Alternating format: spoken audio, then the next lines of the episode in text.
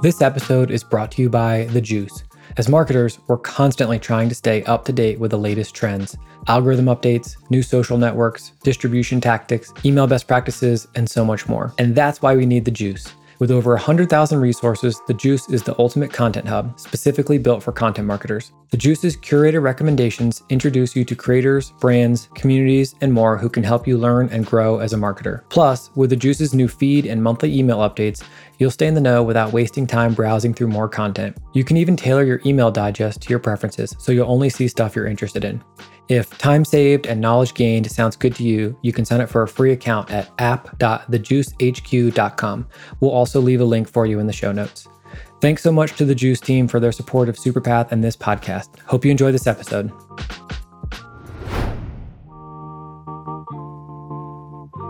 I'm trying to talk to customers a couple of times a month, listen to sales call recordings so that I can hear how they talk about their current workflows and why it's not working for them, why they're actually even interested in a new solution, what about it gets them excited. So I think those are the things you have to look for when you're going and standing up a content department really is like you have to understand the motivations and the frustrations and to do that you have to get close to the customer however you can. Hey, everybody, and thanks for tuning in to another episode of Content Briefly. I've got another good one for you today. I spoke with Jess Cook, who runs content marketing at a company called Lasso. Lasso is a SaaS product for organizations that host events. And we're talking about things like music festivals and multi day conferences with thousands and thousands of people. They have a world of challenges that I can't even imagine everything from shipping chairs and carpets and gear and stuff from one location to another to actually running live events and a number of other other things. She's faced with a very unique set of challenges in that the product has a ton of features and the target persona is on the go all the time. And so a lot of this conversation focused on the ways that she has found to reach those people through different types of content, different mediums, even the structure and the roles of the people on her team. I think you'll really enjoy this one. Also, just a quick reminder to check out the new and improved Superpath Slack group. It's now 20 bucks a month. You can also get an annual discount. Your employer should probably cover it for you since it definitely counts as professional development. And I think what you'll find there is going to be really exciting. There's some really interesting high level strategy discussions, in depth conversations on things like people management and career development. Honestly, it's awesome. I'm enjoying being in there more than ever. I think you will too. If you want to check it out, just go to superpath.co slash community and sign up there. Hey everybody, Jimmy from Superpath here with another episode of Content Briefly. Really excited to chat with Jess Cook today, head of content at Lasso. Bunch of questions for you, Jess. Just one like quick funny thing as we get into this. I was Googling your name ahead of this, which I do for everybody, just to make sure I'm not missing anything. And your name comes up so much. Like your personal branded search is excellent. You've been interviewed a lot, you've written a lot of guest posts, you've got podcasts, YouTube videos there's a lot of your knowledge already out there on the internet. So thank you for making my life easy to prep for this podcast. Would you mind just doing a quick intro of yourself, a little bit about your background and some of your work for folks who aren't already familiar with you? Sure thing. Hi, I'm Jess Cook. I'm head of content at Lasso. The first maybe 15 or so years of my career, I was a copywriter and creative director on B2C brands and in advertising agencies. But in 2019, decided I kind of wanted to do something different. And content marketing really just kind of stood out to me as like an area that I wanted to really give it a go. So I made the jump. I've been at a few companies now. Started out at a company called Fastly. They were a public company at the time I joined with about a thousand people. And I went from that to head of content at Marpipe, which was a startup that had, I think I was the 24th person hired. so went from really mega big to like super startup was there for about a year and then got recruited over to Lasso, which is where I am now. And Lasso is vertical SaaS for the events industry. You know, you go to like a concert or a conference and there's an enormous team of people there before you getting everything set up, the audio, the visual stuff, the stage, making sure everything's working right. And even before that, right, they were kind of planning that event, getting everything ready and hiring all the crew to actually get out there and do it all. So our software platform lets people that run event companies run their business. So you've stood up or taken over content programs at a few different companies. And the first thing that comes to mind is each is trying to reach a very different audience with a very different product. So maybe that's a good place to start. Could you talk a little bit about how you go about one, identifying a place that you're excited to work, and then two, how you go about understanding that audience, the problems they have, and then how content could serve them. Yeah. Okay. I love this question. So, my kind of first role as head of content was at Marpipe. I was really excited to make that move because Marpipe is creative testing software for digital ads. And so it felt like it took kind of my copywriting, creative, kind of advertising background and combined it with what I was doing in content marketing. So it felt like a really great fit and something that I was also just happened to be a subject matter expert in. Right. So I think that's what got me very excited about wanting to go there, head up content, be the first marketing hire because I knew the audience very, very well. That did still mean that I had to get very close to our customers because while I was in the kind of advertising creative space, I was never the one running the ads, buying the media, understanding the real metrics to hand a creative and be like, hey, this headline is doing better than another, right? So I still had to get very close to our customers. And I think that's really the advice is like, you have to speak with customers. And that's not always easy at every company. There have been other places I've been where it was very difficult for whatever reason, bureaucracy, red tape, customer success feels very protective of customers, where it's hard to get to them. And so you kind of have to figure that out. What is that path? Who's the gatekeeper? I think that's one really big thing to understand. Lasso was very different because it's not an industry I have experience in. And I think part of me wanting to go there was Marpipe was almost like a video game on easy mode, right? I was already a subject matter expert. So, of course, I'm going to understand the content that's needed and what someone needs to hear and the tone they want to hear it in. I kind of wanted to see can I do this if I'm not a subject matter expert? Can I still be a good marketer if I don't fully understand the audience? And so I think the need in this case to get close to customers is even greater, right? I don't understand their motivations, their frustrations, things like that. And so I'm trying to talk to customers a couple of times a month, listen to sales call recordings so that I can hear how they talk about their current workflows and why it's not working for them, why they're actually even interested in a new solution. What about it gets them excited? At what points during that sales call do their eyes light up? What features do they like? Oh, wait, that's really cool. I've never seen that before. So I think those are the things you have to look for when you're going and standing up a content department really is like you have to understand the motivations and the frustrations and to do that you have to get close to the customer however you can. Did you start lasso's content program from scratch or were you taking over from a previous team? They had kind of some foundations in place. I was not the first marketing hire, but I was definitely the first content strategy minded marketer there. Got it. Got it. Okay. That sounds sort of familiar. I feel like I talked to a lot of folks who lead content teams who come in and somebody did something. It wasn't necessarily cohesive or right. planned a ways into the future or measured well. It was just like, you know, the early team being like, hey, we need to do some content. Let's just do something until we can afford to hire somebody who can really take it over. Exactly. And they did a fabulous job in terms of like the size of the team and what was needed and the pulls from like sales needs this and customer success needs this, right?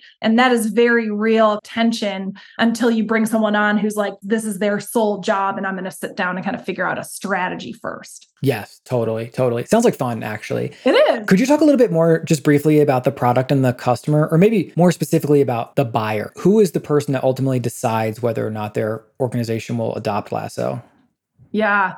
So we serve a number of personas. The thing about Lasso is that it's something that the person that schedules crew labor would use.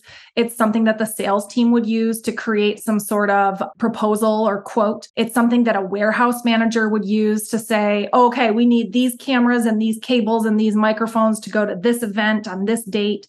It's something that the owner of the company is going to use to kind of look at overall financials and where are we and what's going on.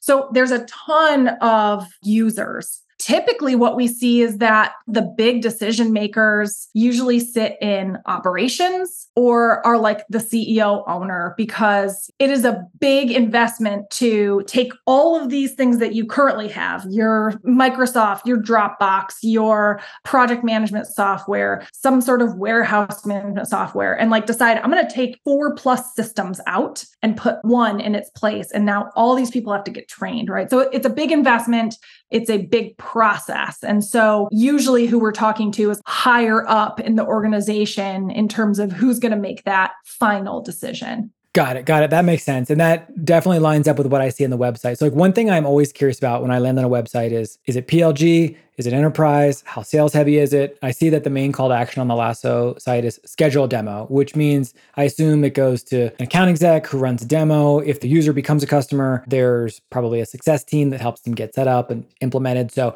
backing out from that, does that mean that your content strategy has some of the characteristics that an enterprise content strategy would have? Yes, I love that you said that because we don't see ourselves as enterprise software because a lot of our customers are kind of mid-sized. They're mom and pop owned and maybe have 10 employees, but they're doing really big events. They're doing Atlanta Jazz Fest, which is like not a small thing, but they're not an enterprise the way that Slack would serve an enterprise. So I think there's a really interesting distinction there, but the model that we have is very similar because we are talking to company owners and sometimes they do range into that huge nationwide or international event company. So it's funny, it kind of runs the gamut. One thing that's actually come up a few times recently on this podcast is the difference in marketing to a prospect that is on their computer all day versus prospect that is not. Yeah. We talked to a marketer named Kyle Kozinski a few weeks ago. His company has an SMS product and their customer could be in the field all day. Yes. They're not looking at a computer, checking Twitter, looking at LinkedIn, like maybe your potential customers at Marpipe were. Right. And I noticed that Lasso has a podcast. And I'm wondering if that's one of the workarounds for that. For people who are not high volume internet users and it's like constantly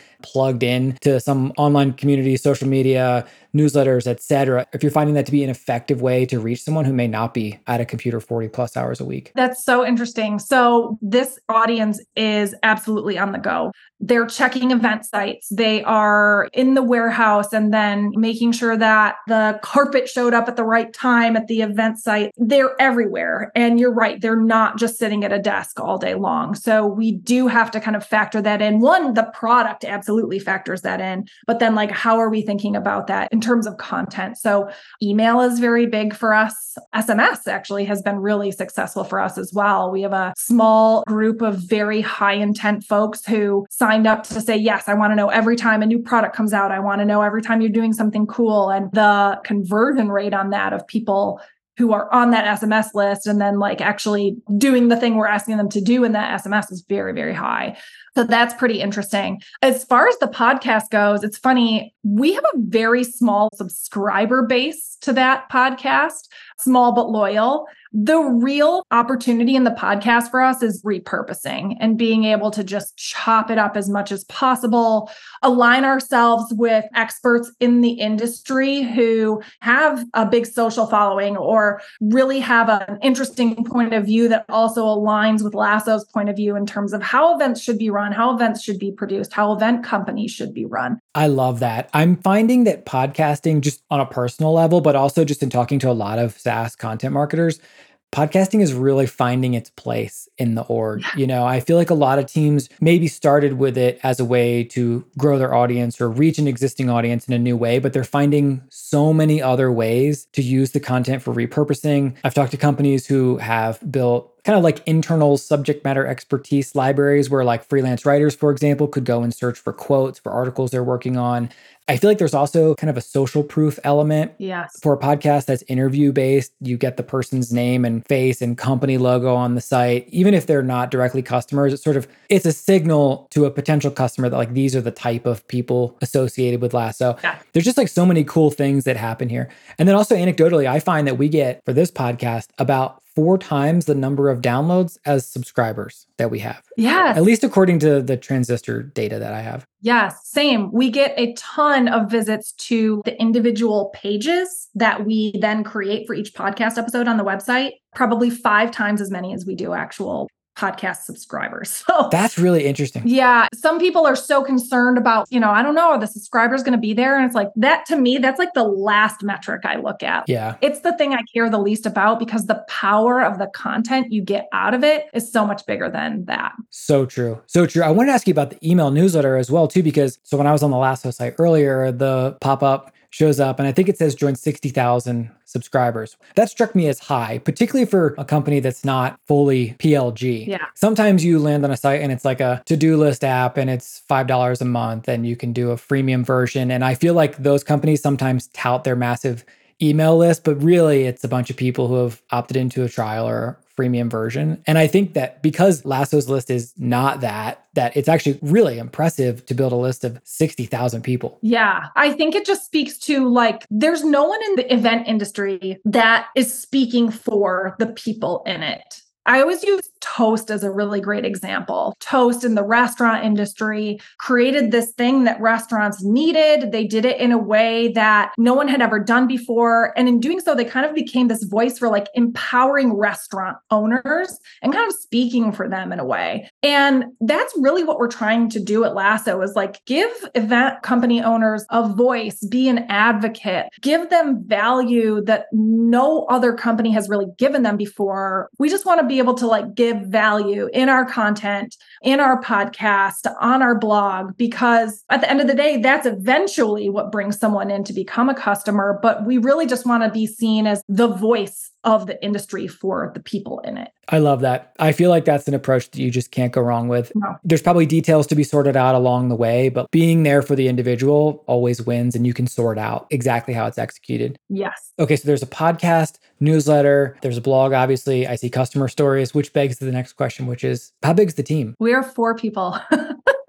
That's awesome. Four high output people, I would imagine. Four high output people. We usually say four and a half. We have a Rev Ops leader who just took that Rev Ops title and had been on the marketing team as like a marketing ops lead. So she's kind of half in, half out now. Got it. But full time marketers, we have four. So we have our VP of marketing, who is Drew Brucker, and he has been there for a couple of years now. Fantastic leader and also just an incredible marketer. And he kind of owns the paid side of things, right? So he kind of oversees all of the ad spend and what we're doing there, how we're using that budget and what we're talking about there, make sure we're trying to be really efficient there. He oversees, funny enough, all of our design. We don't have a designer. He has a fabulous eye for that. And he's been doing some really cool things with AI in that regard for us. One thing that's really hard to come by is stock of event production.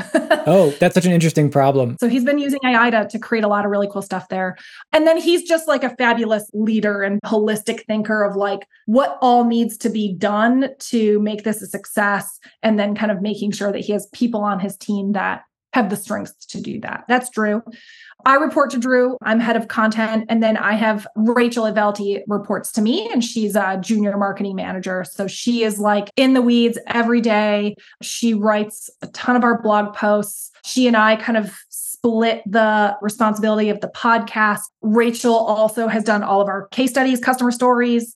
So she's just very high output. And then we have a customer marketing manager, Mindy Hansel, who we have a very large customer base. And because we've come out with all these products, we have a very big upsell opportunity. And so she just started in March of this year, I think. Um, and so that felt like a really smart hire. Like, let's continue to push how we're talking to our customers about what's new on the platform and how they can get the most out of it by using more products and then myself. So I'm head of content and I am tasked with strategy. So making sure like voice and tone and who are we talking to and all of that aligns.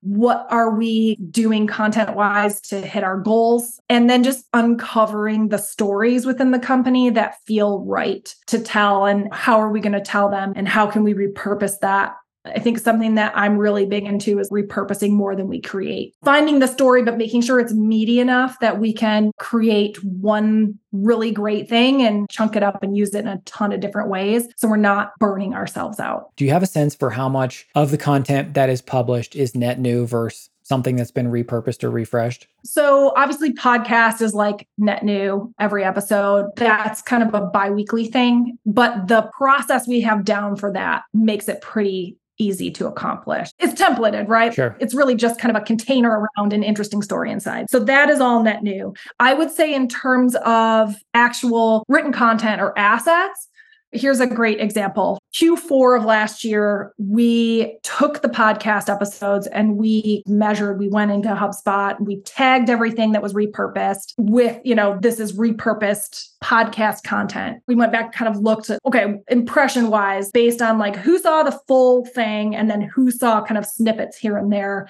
in all of the different channels that they kind of appeared in. And we did some back of the napkin math kind of thing because there's no real way to attribute this, but we were able to get like a 12x repurposing. I'm calling it the repurposing multiplier on repurposed content. So 12 times more people saw the repurposed content than saw it in its original full form. And that's like a really nice little benchmark that we're trying to hit or exceed. And that's something that we're really interested in. So I don't know that I can say like exactly like, okay, we only produce one full piece of content for every four pieces of repurposed content, but we are trying to really hit like a benchmark in terms of a greater number of people seeing that and by how much. That's really cool. I've never heard of a repurposing multiplier, but I just wrote that down because I think that's really good. For all the talk on this podcast and in the Slack group and other places about metrics, I feel like that's one I have never come across, but actually is quite meaningful because if you could line that data up alongside with the cost of content creation, I would imagine you would find that the repurposed stuff is a lot less expensive to create, but is reaching way more people which is really cool. Yeah. And hopefully getting them into either more of that repurposed content or into that full piece, right? So, yeah, we lean very heavily into that. Right now, we're actually working on. So, Rachel, who I mentioned earlier, she spent the first two quarters of this year really going hard on case studies. We didn't have any really great updated case studies. And so, we spent a ton of time, half of the year, getting new case studies, figuring out a format that was really interesting, that didn't feel like challenge, solution, results, right? It doesn't feel like a wall of text. We're really proud of our case studies, actually. If you want to go check them out, they're pretty cool. But a lot of voice of the customers type stuff built into it. And something we found is when we think about like, because we know we want to hit this kind of benchmark or we want to be really intentional about how we're repurposing is we structure our original content in a way that makes it very easy to repurpose. So we're spending as little time as possible creating repurposed assets. We're just kind of pulling the bits and pieces that we've already slated into that original content as like, this will be great for repurposing. This section will be great for repurposing. These three videos will be great for repurposing, right? And it makes it very easy then on the back end to go and do that. So again, the time spent is lower, the cost is lower, and the impressions are exponential. Wow. I love that. I love it. I think that's so cool. This episode is brought to you by our friends at Minuttia. The landscape of content marketing is shifting. If you're in a SaaS company, it can feel like you're navigating a storm in a high stakes game. Dealing with financial uncertainty? Check. Striving for sustainable and profitable growth in a volatile market? Absolutely. Working with tightened content marketing budgets, yet expected to prove higher ROI for your efforts? Yep, it's a tall order. Finding yourself having more to do with fewer hands on deck?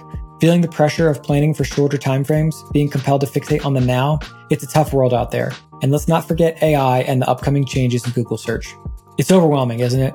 And that's why finding and collaborating with a trusted partner is more crucial now than ever. And that's where Minuttia comes in. Minuttia is a loyal team of experts committed to helping you navigate financial uncertainty, driving your ROI without overstretching your budget, and doing so without locking you into a long term contract.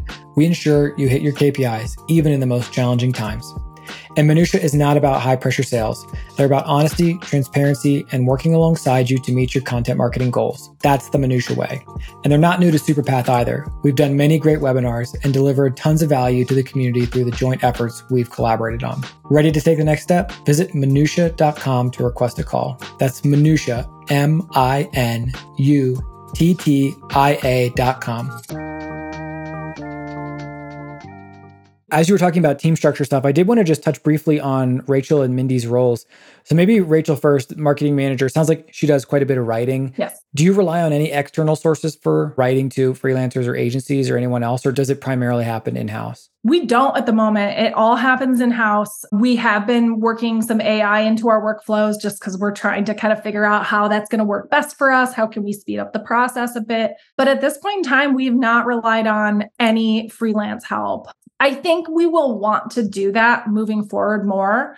We have been very video heavy on the content front, which we love. I think that's been really helpful in terms of allowing us to do a lot of content, a lot of content repurposing, scale very quickly. But I think in the very near future, we're going to want to focus more on written content, on really great guides and interesting thought leadership pieces. So I do think we're going to need some more outside help on that front because, you know, in order to scale that, I'd rather keep the strategy in house and let all that execution kind of go to a highly trusted vendor. Totally. That makes sense.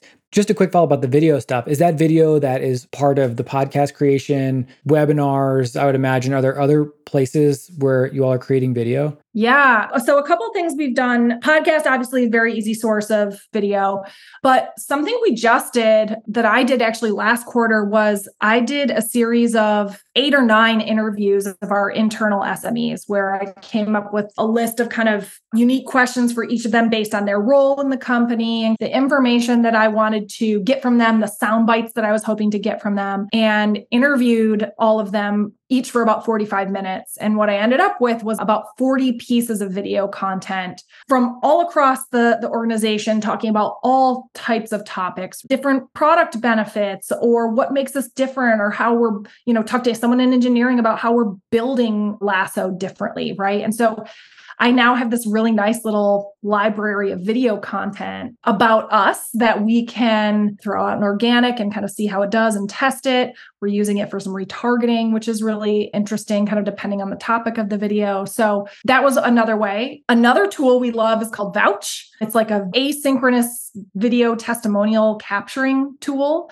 That is something that we have used as well to capture internal subject matter experts kind of opinions and customer testimonials as well. So a lot of different ways that we're using video to create content. The last way that we're doing this is we had kind of all these product launches this year. And one of the things that I love to do is video storytelling to me, I think is just so much fun. And so I had this idea to like launch a couple of the products with a video that kind of showed the, I don't know how best to call it other than like the holy shit moment of the product, right? The thing that people are like, they have something that can do that. That's crazy. I've never seen that before. For instance, one of our products was we've launched something called Lasso Logistics, which is these event companies, they're shipping gear all across the country. They are producing Rihanna's concert and she's going to be in Minneapolis right now. They needed six trailers of gear to get to Minneapolis with all her stage and her lights and her sound. And there's really no way right now for that company to know where that truck is other than to call the trucking company and be like, Do you know where it is? Yeah, it'll be there in an hour. Yeah. Well, that's such a crazy customer problem. That's so interesting. Isn't it crazy? An hour goes by, truck's still not there, right? So you can see where the problem is. Everyone's waiting around for this stuff and it's not there. And so Lasso now has the ability to you book a truck on Lasso, you can choose the route, you can choose the day it needs to be there, the day it needs to leave, and you will know in real time on your phone where the truck is. The video that we created was someone walking through the warehouse. All of a sudden, they get a ping on their phone. They pick up their phone. The little pop up is like, Your gear's here, right? And it swings around to the bay door that opens up. The truck is there, the gear is there. And so it's really this exciting moment for someone, one, to like see that oh, this is a reality. This is something we need in this industry. And two, to kind of get a sneak peek of like the experience of it, the notification, the real time aspect. So that's another way that we're using video is just those quick storytelling moments that are going to get someone really excited about the product. That's fantastic. I really appreciate that you're kind of covering the spectrum of video from like interviews, meaning like low end production. And I don't mean that in yeah. a bad way, just mean yeah. like fire up Zoom and hit record and you can get something really interesting. And then on the other side, almost like a commercial or documentary style where I would imagine there's like a crew. Yep. There's like a sort of scripted out, like that's really cool. Yeah. I'm all over the place, but I have so many things I wanted to ask you. That's okay. Going back to team structure one last time, I wanted to ask you about Mindy's role yeah. in customer marketing. So I find that that's very interesting that there's enough of an opportunity to upsell and cross sell customers that it becomes someone's job. And I'm curious, what are the ways that Mindy is reaching those people? I mean, is it primarily through content? Is it through email? Is it through in app stuff? I mean, it sounds like there's almost like a product marketing role, but with this really tight focus on the upsell. And I'm just sort of curious if you could just talk a little bit more about what does her day to day work look like? Yeah, I think without giving too much away, she works really closely with our customer success team and our implementation team. She's very focused on the journey of the customer, the experience of the customer. What does implementation look like for someone? She wants to understand that. What does trainings look like for someone? She really wants to understand that because I think the better the experience with the current product and process and getting onboarded right, the more likely we are to get them onto another.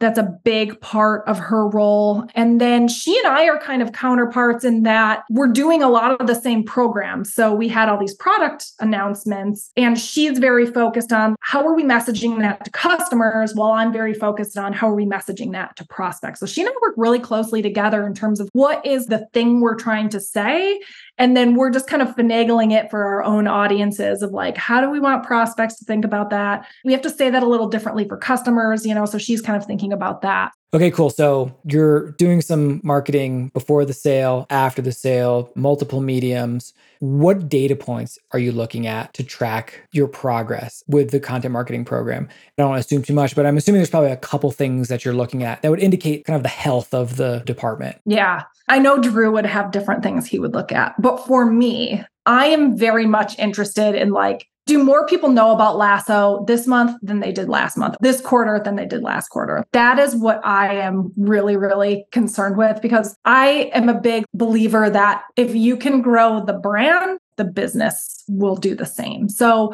I'm very much invested in growing our social following, growing our email lists and taking a look at branded organic search, uh, specifically branded organic search clicks, making sure that what people are searching for and what we're providing them as a search result is like aligned with their expectation. So those are kind of the big ones. As a team, we are gold on driving revenue essentially.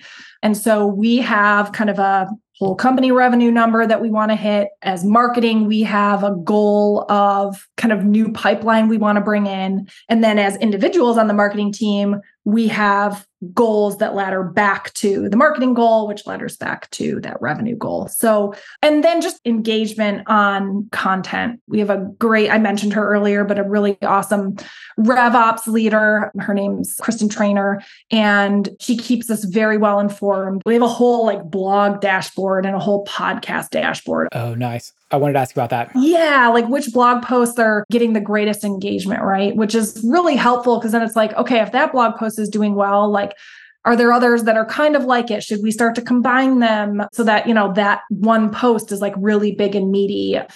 Do we want to start thinking about maybe creating video around that topic that kind of aligns so that maybe we're, if that's kind of giving us a nice position in the SERPs, maybe we can kind of also have another position in the SERPs with a video next to it, right? So just always trying to find ways to like build our credibility i think is top of mind for me really cool I, just a quick follow-up on the dashboard piece yeah is there a monthly or quarterly meeting where you and the vp of marketing and the rest of the team kind of sit down and, and talk through those numbers and if so, you don't have to give too much away. I'm just sort of curious if you're able to provide any insights on what are those meetings like? Because I feel like a lot of content teams are held to numbers, they have to report on them.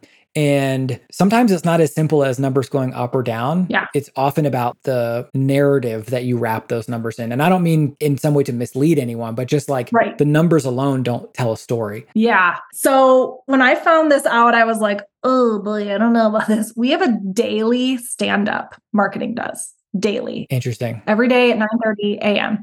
And when I first saw a daily meeting on my calendar, I was like, how's this going to go? That feels like a lot. And I will tell you, I think it is one of the best things our team does. So we have a daily marketing stand up where we just talk through like today's priorities. What are we stuck on? Where do we need help? Are there roadblocks? Things like that. Where can we help each other with what has to happen today? And so that is really, really helpful in terms of just getting aligned of where are we at and what needs to happen. And then we have a weekly sync for an hour on Wednesdays where we do where are we at in terms of our quarterly goal? And okay knowing that, do our individual goals still make sense? If not, how are we going to pivot? And if so, what are we doing to like accomplish them? And so I think those are kind of how those meetings look. It's like everyone kind of goes around and talks through, okay, here's where I'm at, but like knowing where we are with the goal, do we want to kind of shift our attention elsewhere that might help us push that goal up? Or if we're feeling really good about the goal, let's just double down on what we've been doing. And then once or twice a month, our CRO joins that meeting as well. And that's really helpful because she's the decision maker, right? We can blow through a lot of hemming and hawing by asking her questions and getting her to be like, yes, no, do that, don't do that. So that's really helpful to have her involved as well and just kind of cut through some of the red tape. That's awesome. You know, I haven't heard of a daily stand up in a long time. I feel like, you know, as we've made this shift, whether we like it or not, to remote work over the past couple of years, we've gotten away from that type of meeting. Yeah. At least I don't hear about it very often. Frankly, I wish I had a daily stand up with somebody. It's just me. And there's a lot of days where I'm like, there's a lot to do. I don't even know. Like, what should I prioritize today? And it would be really helpful to have input from other people. Yeah. So I think that's really cool. It's funny because sometimes someone will rattle off like eight things and we'll just kind of like, okay, but what are you going to do today? you know, like yeah, it's yeah. very, it's a good forcing function for getting really intentional about your priorities. So most days I go there and I'm like, two things. These are my two things. Yeah. Another thing that we do that I love is on Tuesdays, we all try to block all meetings. Amazing. So we are all available to have a full day of deep thinking, deep work, whatever we need a good seven, eight hours on that week can be dedicated on on Tuesdays. So we do have a lot of really nice little systems in place. Yeah, that's really cool. You know, I was assuming that you are all remote, but is that true? So Lasso has four offices and they kind of align with some of the hubs of live event activity. Oh, interesting. So Vegas, which makes sense, lots of conferences and events out there. One in Nashville, Tennessee, which is actually the headquarters, one in Charleston, and one in Atlanta. And Drew and Rachel and Kristen are out of the Atlanta office. I'm in Michigan, so I'm fully remote. And then Mindy is in Charleston, but she doesn't go into the office often, which is not a necessity because her team's not there. So, yeah, once or twice a week, the folks that are in or near Atlanta are going into the office. But for the most part, we're all kind of working from home and just making sure we're logging on, seeing each other every day and doing the Zooms and the huddles and all that. Yeah, that's cool. That's cool. One last thought on the daily stand up and KPIs, right? So, like a team sits down, looks at their KPIs for a quarter or a year or whatever, it's really, at least in my experience, is really difficult to forecast. And so, if you allow months to go by and the team is trying to make progress towards a goal, but maybe falling behind, and there isn't that opportunity to check how are we doing or is this goal even the right goal? Or what are the activities we're doing that are not helping us get closer to it? And how might we prioritize to focus more on the things that we know will help us get closer? And yes. there's a lot of balls in the air there. And if you're not checking on those things regularly then the KPI is essentially useless. Yeah. And I think the other thing that has to go along with that is you have to be at an organization that gives you the flexibility to pivot. Because there are places where it's like, nope, you said you were going to do this to achieve this goal, and you need to do that. And I think we're really lucky where we're somewhere where it's like, okay, that's not moving the needle. Let's cut bait and do something else that is. Or yes, this is working. What else do we need to do to continue to make it work? Yeah, that's fantastic. We've covered so much good stuff today. I really appreciate it. I also really appreciate your patience with our technical difficulties, which the listener will never know about, uh, but there's been a few hiccups as we've been recording this. So thank you for that. No worries. You're great on a podcast. Can you tell us about your podcast? Because you have some experience with this. Thank you. Yes, I am co host of a podcast called That's Marketing Baby. I co host it with my good friend, Susan Wenograd grad. She and I worked at Marpipe together. We were the two marketers at Marpipe, and we just got along so, so well. We actually did the Marpipe podcast together. And when we both left there, we were like, we got to keep doing this on our own terms because it's so much fun. We love it. And we would do it even if no one listened. So, yeah, we, we started this podcast. We officially launched in January. We did season one from January through June. We're taking a break right now, planning season two because, you know, summer, kids are home. It's a lot easier to do all that kind of stuff when they're not. But it has been so much fun. It's done really well. So well, in fact, that we just launched a newsletter. We've brought on a couple of sponsors. I think the hope is like take this thing all the way, create some sort of company around it with courses and consulting and perhaps a community like you know, very much like you have done, Jimmy, with Superpath and like take this thing and kind of make it so that this is what Susan and I do eventually someday. That's awesome. I actually can't wait to check it out myself. And we'll make sure to leave a link in the notes so that other people can go check it out. Yeah, awesome. Thank you. Yeah. Can we send folks anywhere else? I mean, obviously, we'll send them to Lasso. It's cool, I think, for people to be able to hear this thing, go to the website and like see some of these things, particularly like you mentioned, case studies. Go check out the podcast, see what the videos look like as you like see what it looks like in reality, I think that probably gives folks some inspiration of things they can do for themselves. Can we send folks to Twitter or LinkedIn or, or anywhere else to connect with you? I'm on LinkedIn and threads, actually. I'm having a good time on threads. If your listeners are into that kind of thing, it's a party over there. It's like Twitter, but kinder. yeah, yeah. That's actually a very good call to action to go check that out. well, cool, Jess. Again, thank you so much. You just have like a wealth of knowledge. It's so great to understand kind of the thought behind all the cool work that you're doing, and we really appreciate it. Oh, thank you, Jimmy. I've been a fan since the uh, content marketer community group days. Yeah, so yeah. thank you. It, it's an honor to be here and talking to you. Awesome. Really appreciate it. Hopefully, we can do this again soon sometime. Definitely. That'd be great. Cool. Take care.